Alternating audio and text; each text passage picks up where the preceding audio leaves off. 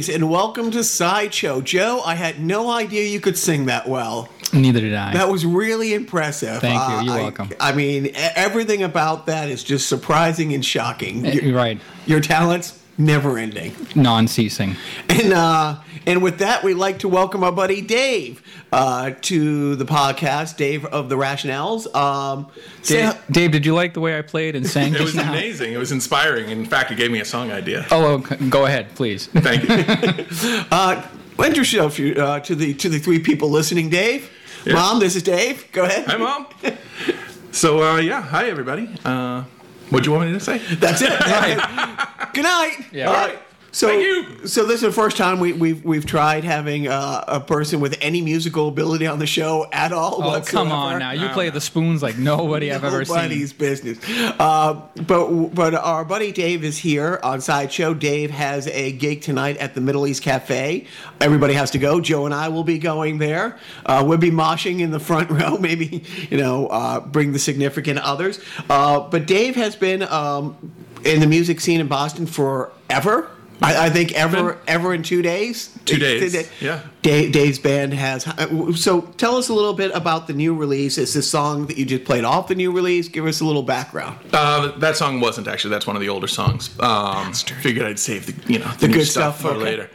But yeah, so the band's the Rationales. Uh, we've been around for about ten years, different members, but it's been like five years with the lineup we have now, and uh, this is our fourth release. It's coming out tonight at uh, the Middle East, and uh, So- we're really excited about it. So when I was telling Joe, it's like you know, hey, we we were getting together a few weeks ago, going over the schedule. I'm like. You know, my buddy Dave, who, who he's met you before because you, you played with us for a while. Um, I see he has a CD release coming out, and Joe's like, they still have CD releases, and we were like, do you call it a download party? I mean, it's like how I mean, Yeah, we, we- actually are holding the CD in our hand, but is that is there a new terms? I mean, is this it, I call it a record release. I mean, there was a lot of discussion about whether we should bother making CDs. I like having something physical because I feel like downloads. People say that that's what people do, but I feel like you don't know what happens. Like, I mean, you don't know if somebody's listening to the CD either, I guess. But I'd, I'd rather have a physical thing that I can hold and have later. I don't want Apple telling me when and wh- when I can't. Yeah. Listen to my own damn music. Exactly. God damn Having it disappear out of your library. But right. uh, it's just, it's much easier for, you know, promo. It's much easier to actually have a physical thing tonight at the show. I mean, like, if you're selling download cards, people are like, oh, yeah, download cards, great. thanks," Right, know? right. Whereas I have to do work. Yeah. I can't get in the car right now and Right. listen to this on the drive. Although home. the thing I'm finding out is that these came in the mail two weeks ago, and I was like, uh, gave one to my fiance, and she's like, I don't have a CD player. Yeah. And I gave one to my, you know, other friend, and he's like, I don't have a CD player. There's no, literally nowhere I can listen to this. Wow. But uh, I do. I still have CD. But aren't they like like like the latest, the next version of uh, of Apple? Actually, can you put the CD right now in your uh, MacBook? I, I cannot. Why? Yeah. because it does not have a CD drive in it. Right. You know, um, wow, I, I still have it in the car, but you know, Right. who knows? Gee, Don't let go of that car. Yeah, I'm gonna hold on. So to we might have got a thousand coasters, but we'll find out. We'll find the out. we'll find out tonight. The But- artwork is good because I like I like like having something tangible. As J- Jacques knows, I like collecting things that are a little obscure, and then but I like having the physical copy of things, and Yeah. even like just having artwork on mm-hmm. something. I mean, and is just- that is that the generational thing? Like, because because that's how I am. I mean, Yeah. the the I have a friend who made a living for.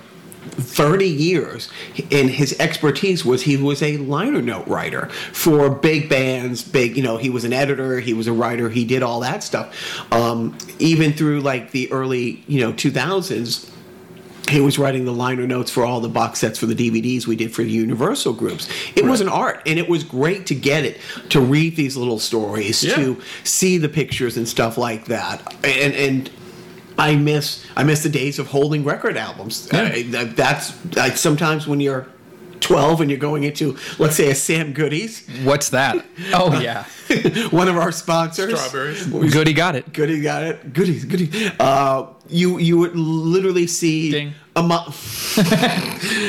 a Mötley Crüe, uh, not a Mötley Crüe, uh, um, Molly Hatchet. Molly Hatchet album. Though when you were, Yeah. you know, 13 years old in the seventh grade in 1982 and saw a Molly Hatchet album, you're like, oh God, I, I have no idea what this is. Yep. But this is now my favorite band. I'm bringing this home and I'm going to love it Yeah. forever. I remember being like 13, being in Strawberries on Washington Street in Boston. As a 13 year old, you're shopping for new music, you don't know what it is, and you're going by covers and you know what your impression of the record is. And I remember being in a rack where there was the new Iron Maiden next to Workingman's Dead by the Dead, and I'm like, awesome monster, cool cowboys, like that. what should I do? And I wound up with the Dead, and like, who knows where You, my you split the difference and you got the village people. exactly.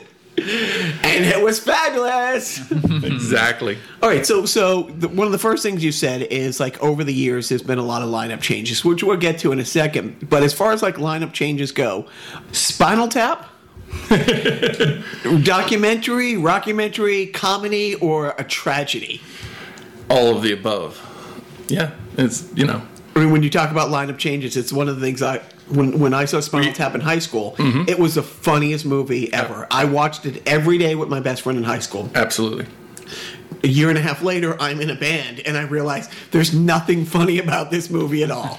No, and then it goes beyond that again, where it becomes there's no choice but for it to be funny again because it would just be too tragic otherwise. and, and so when you had lineup changes, so the same group's been together, you said about five years now? Yeah. Um, the, when I started the band, it was a trio based. I just found two guys on Craigslist that you know had nothing in common musically. Hey, Joe, you found two guys on Craigslist too. Shut up.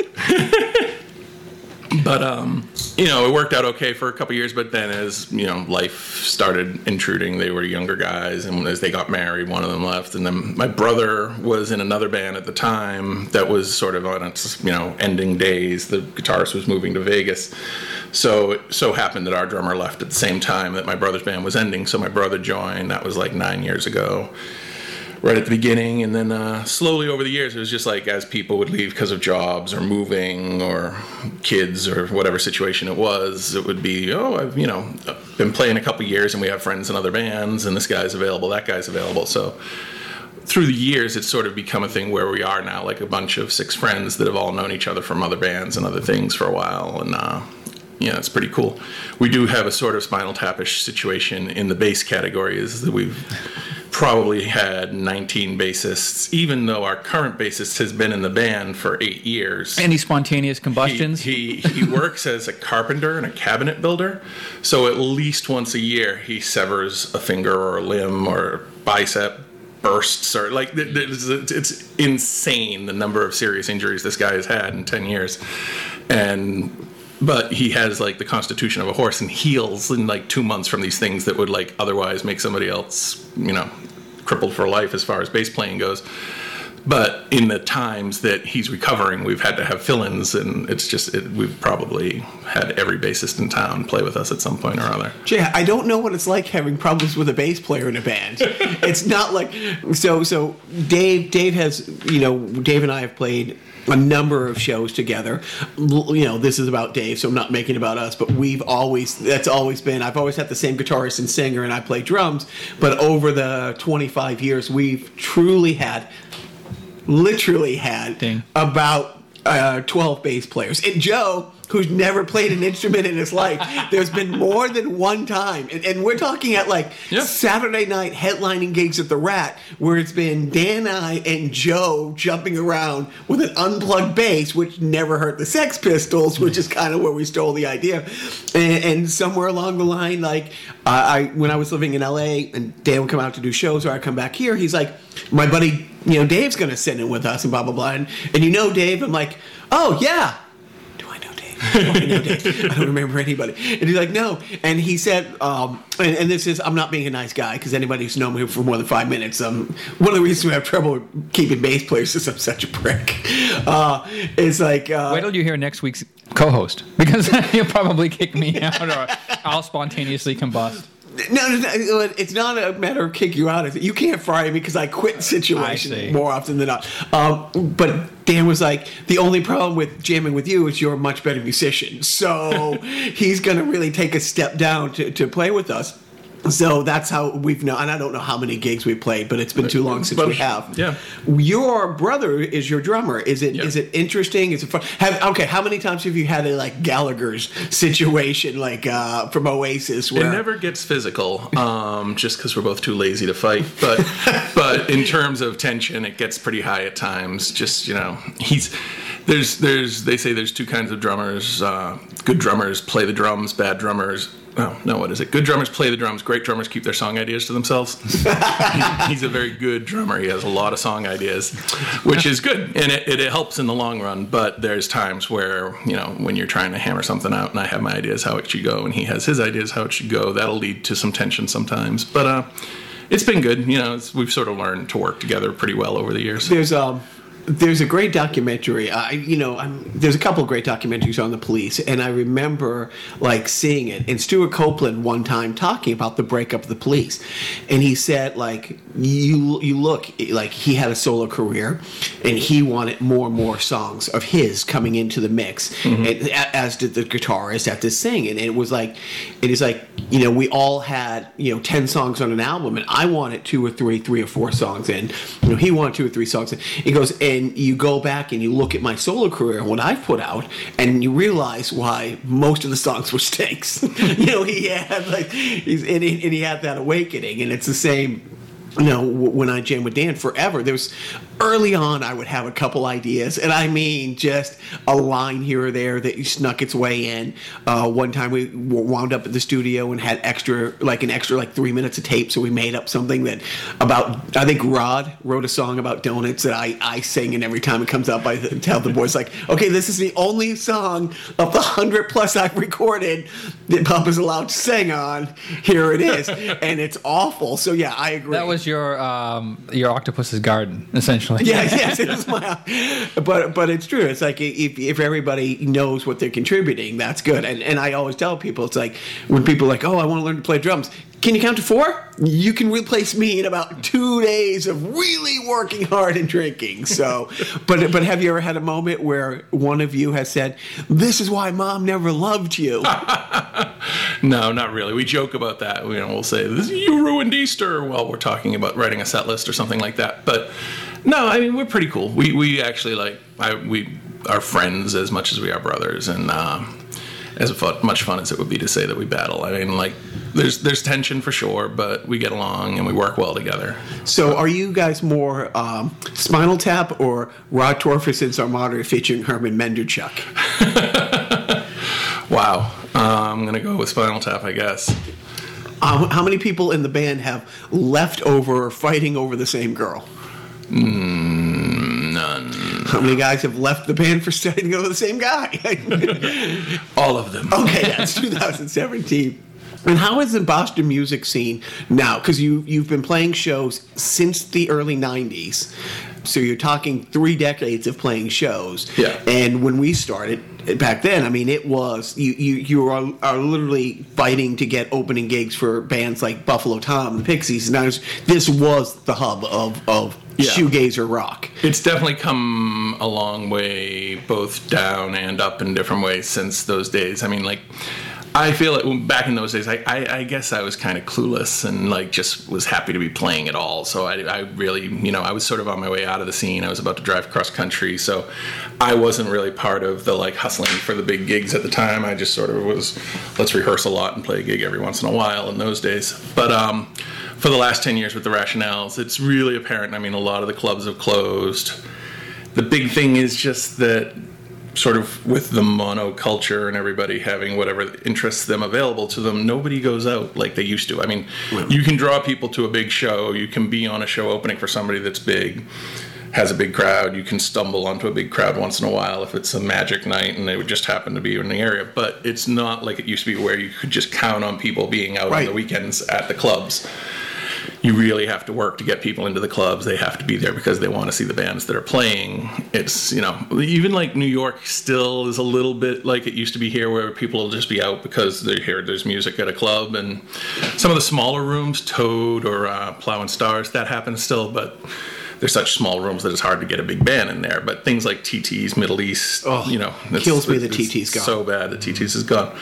But the bigger clubs along those lines, it's strictly just what the band draws because there's no FNX anymore. There's no Phoenix anymore. There's no, you know, the dig is the dig and whatever. It's, you know, there's there's still a lot of people that are working and like promoting the scene, the radio people, the um, blogs or, you know, blogs come and go. Th- That couple quick things. One of the things that I used to love that's dead is the print. The fanzines were Yeah. great, Yep. and you would have you would pick up a fanzine every time you would go to a club. There'd be three or four different fanzines. Some of them glossy and polished and well Yep. done. Some of them honestly almost out of like you know the the the local college radio stations. Yep. Xerox machine and stuff like that. But they were great, and they were a great way to promote bands, great way to look up. I mean, and at the time, and we this is how old we are. We're really dating ourselves.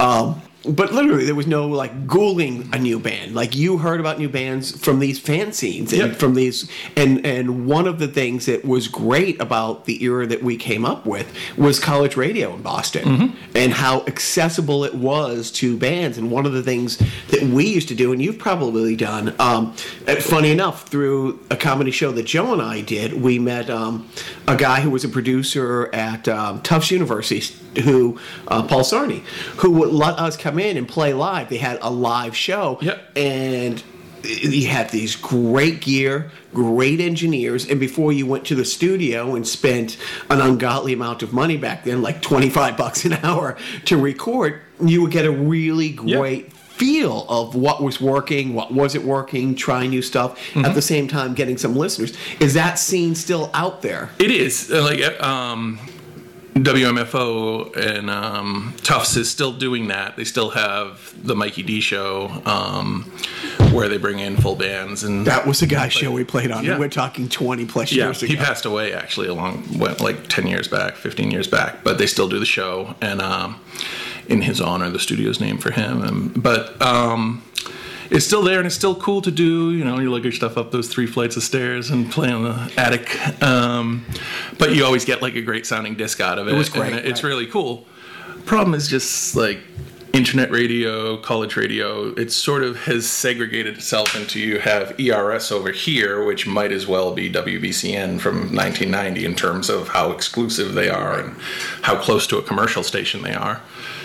And then on the other end, you have the stations that are awesome and accessible to people, but might not have the same listenership. I mean, like, there's still great local shows. Sunday nights, there's WZLX has Boston Emissions, two hour show every Sunday night that you know people are listening to because it's ZLX. You know, AAF still does Bay State Rock on Sunday nights as well.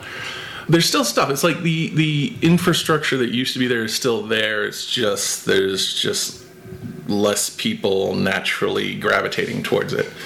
You know, like guitar rock just isn't what it was. It seems for people. And at this point, how much is this is still just fun, and how much of it is work? Like you have all, it, and we'll post it all, we'll, we'll get it out of you, like all the social media stuff. So it's great that you, the barrier to entry or or the the way to reach people is a lot lower. I Yeah. mean, you used to have to really fight to get in a fanzine. You used to really have to fight to get any kind of write up in the Phoenix and stuff like Mm-hmm. that. But now, you know, it's a lot more accessible to get out there. But uh, how do you get new listeners? How do you get people who, you know, it's it's still the friend to friend thing. Yeah. And you have all these social media, but how much time do you have to spend rehearsing, trying to get gigs versus the other end of it, or is it it will take care of itself? We just want to do this. Where are you right now as far as that? And for us, it's definitely just a we love doing this. We're trying to make the best music we can make, doing it for our own benefit. I mean, we obviously want more people to hear it, and we want to get bigger and better shows and open for people and do all the great things. But that's not why we're doing it. Because if you if you're doing it for any reason other than that you love it nowadays, you're you know, you see it. You see like young bands will come in and play the Rumble in their first couple of years of existing. You know, who was it? Was it you guys who had the song about everybody's about to play the Rumble and break up or get a record deal? Uh, I think Dan had a song that said that actually had those lyrics, Right. and that was 20 years ago. But but in, you know, it's anybody that thinks they're going anywhere. is either going to wind up sad or stopping at some point. Well, Joe and I because- started this podcast for the quick money. yeah, that's what We're- it is. We're, It's we're quick, in quick this money for the quick money and chicks. Yeah. But there's still a lot of reward to doing it. And the cool thing in the Boston scene is that the people who stick with it and the people who are doing it are sort of this own community of people that everybody knows each other. A lot of people go out to each other's shows and that's sort of a whole subset of it is, you know, the Rumble now is more of a festival than a competition because you go for six nights in April and you see all the new bands in town for six nights. But it's like everybody is there for those six nights and you're just hanging out and sort of all coming together. And that happens throughout the year at different people's shows. So the scene is really great, and I feel like it's I mean, friendlier is sort of a sillier word, but it's much friendlier than it used to be in that regard. Like what I remember from 91, 92, 94, whatever, when we were doing it then was, like you say, the barriers were much higher for everything, including the other bands you played with. You'd play a four band bill, and three of them would be looking down at your nose at you because you weren't wearing the right kind of leather or the right kind of guitar amp or this or that. Now people are just like, if you're playing good songs and you're not a jerk, you know, then you can be in, you know. I, I, I I thought people looked down at us because we weren't sober and couldn't remember our own songs, and half the time ended up doing Sebadoh covers because that was the only thing that we could remember. That, that might be true, but it was also cool. Yeah, it was a lot. But so so the, so the scene is still there. Is it when you are, you know, whoever you're playing with tonight? I mean, you you get a lot of like. You know, we're not in our 20s right now. So when you see like young people in their 20s and stuff like that, do you want to interact with them after the show? Or do you want to think, oh my God, I'd rather be doing anything but talking to somebody who's 20 right now? I don't. It doesn't even occur to me. Like I've never been an ageist person. We, I talk about this a lot with my fiance and just like in life in general, in terms of like office culture these days. Anything culture, it, it seems like younger people are really aware of age differences. Like when I, you know, when I was 25, if I at work there was a 40 year old guy, I what do you listen to? And if he said cool music, then he was cool to talk to. Like it wasn't like, oh, he's an old guy, he likes old guy music. You know what I mean? It wasn't. But yeah, I mean, in terms of the scene, you very rarely. I mean, if you happen to be playing with a younger band, there'll be younger people out.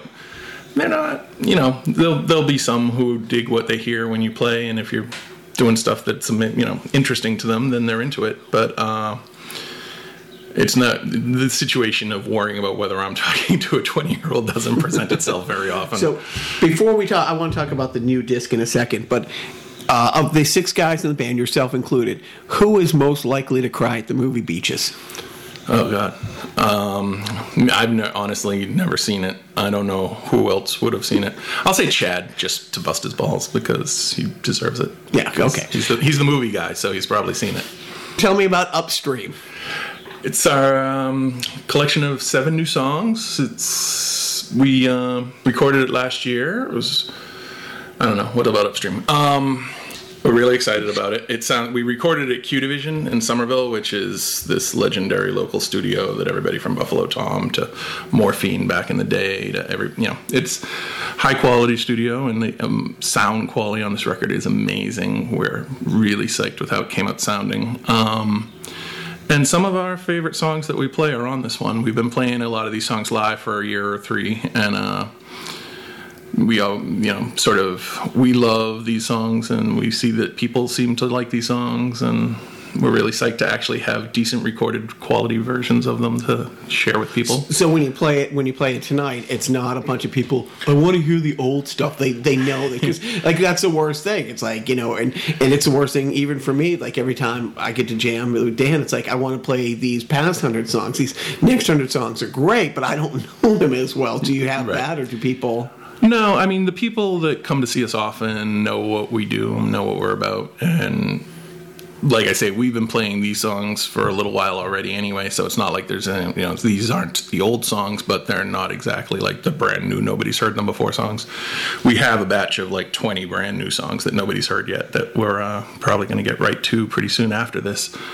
But for our old stuff, we've been playing so long and so often, and you know, so many people have had the chance to see us that I think like they get that you know, well, we've played the old stuff and now we're playing the newer stuff, and other than the Middle East, which is your favorite club, which is you're playing tonight, Mm-hmm. what's your what's your like two other favorite Boston clubs? two others. Um, and Or could- Worcester, I know it could Worcester's change. Could change any day, but I would say the Lizard Lounge is always a great room. It's a small, intimate downstairs basement kind of club. Only holds like hundred people. Great sound, great people. Love playing there. Um, we've been playing Great Scott a bunch the last couple of years. It's sort of the last of the bigger, you know, Middle East TTs sort of rooms. Um, tougher to get into. You play there less often than other places, but it's also good sound. You know, I mean, my favorite place is the Sinclair, but almost impossible to get into unless you're opening for somebody big because it's a very large room and you know. And what, what what club do you? What are the two clubs you miss the most? TTs for sure. And surprisingly, I never played there that often when it existed. Um, but Precinct in Union Square turns out that that was always a really good room for us. Just like something about the location and confluence of events. Whenever we played there, it seemed to be full, and people were always really into the show. That was a good room. Obviously, there's a um, stretch where somebody was doing shows at um, the Rosebud Diner in Davis Square, and that was awesome. She later went on to open the Club Radio, which lasted for a couple years. So that was a really cool thing. That's that's over now as well. But uh, I still miss the Rat. Yeah. Like every time I drive by Kenmore, I'm still sad that there's like the condos there where that hole in the wall was just it was such a classic, epic, Yeah. fallout shelter of a place. Um, so so what? Tell us about the video that you did. For the new record, we have a video up for uh, the song "Take a Ride with Me," which we had put out as sort of an advanced single about a year ago, and we wanted to do a video with it because it was just a digital download at that point, and we wanted to sort of you know get some attention to it and uh, have a video to go with it. And we just did it ourselves. It was sort of just a collection of footage of ourselves that we found on YouTube from gigs, spliced together with. Uh, some weird weird effects and some road footage since it's a driving song. And then when it was finished i was like "Nah, there's not really enough going on here. So i put up a black sheet and just filmed myself lip syncing the song which i swore i would never take part in or do but uh yeah so it's like this sellout sellout video of me being bono um, Give us a social media rundown how everybody finds you. We're on Facebook, obviously, which is Facebook slash The Rationales. We're on Twitter at The Rationales. Our website is TheRationales.com. Our music, including this record, is it's available on iTunes. Um, it's available on Bandcamp. But if you go to our website, TheRationales.com, on the front page, there's links to all of our other web presence. And what's your uh, social security number and home address? There you go. Um, do you want to us to play a song off of this? You want to play a song out? Yeah, why don't we hear one of the songs on here, if you can? Yeah. What? Uh, so tonight, Middle East Cafe, uh, eight o'clock. Yep.